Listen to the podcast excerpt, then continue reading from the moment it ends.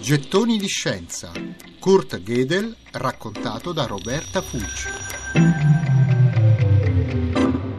Se attorno a lui le reazioni sono freddine, a Gödel invece piace che esista una differenza tra ciò che è vero e ciò che è dimostrabile. È un matematico platonico. Per lui la matematica non si inventa, ma si scopre. E l'esistenza di verità intrinsecamente inaccessibili rende ancora più salda la sua visione platonica.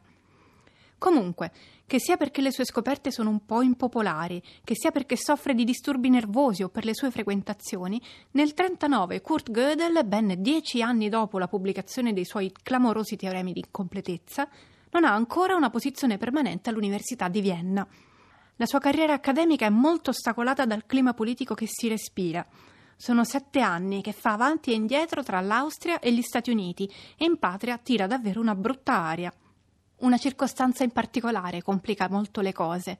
Il fatto che Gödel sia stato assiduo frequentatore del circolo di Vienna, che ai fanatici nazisti non piace per niente.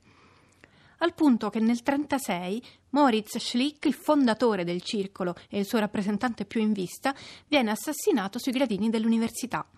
Gödel non era poi così perfettamente in linea con le sue idee, c'erano opinioni che non condivideva, ma per lui quegli incontri erano spunto di profonda riflessione.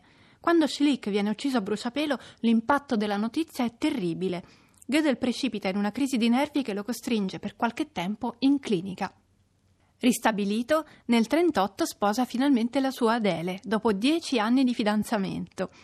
Nel frattempo, però, anche il suo nome è finito sulle liste nere del nazismo. È stato allievo di Hans Hahn.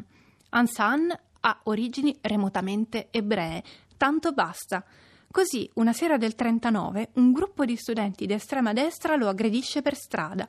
Non saranno stati proprio cecchini implacabili, perché basta qualche ombrellata da parte di Adele per scoraggiarli, ma l'episodio è talmente assurdo e gratuito che Gödel si convince della necessità di lasciare l'Europa. A far scattare la decisione finale arriva la visita di Leva, Nonostante si senta di salute cagionevole, Gödel risulta perfettamente idoneo agli obblighi militari e se rimane in patria rischia il reclutamento immediato al fronte. Non ha davvero più scelta, fa i bagagli e lo ritroviamo in viaggio con la moglie Adele sulla Transiberiana. Passano a Oriente perché la rotta atlantica è preclusa per via della guerra. Dal Giappone salperanno poi verso San Francisco, diretti a Princeton. Una volta arrivati, ai connazionali che gli chiedono che aria tira in Austria, risponderà in modo telegrafico quanto efficace. Il caffè è cattivo.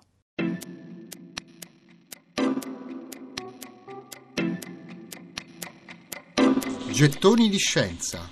Kurt Gödel raccontato da Roberta Fulci.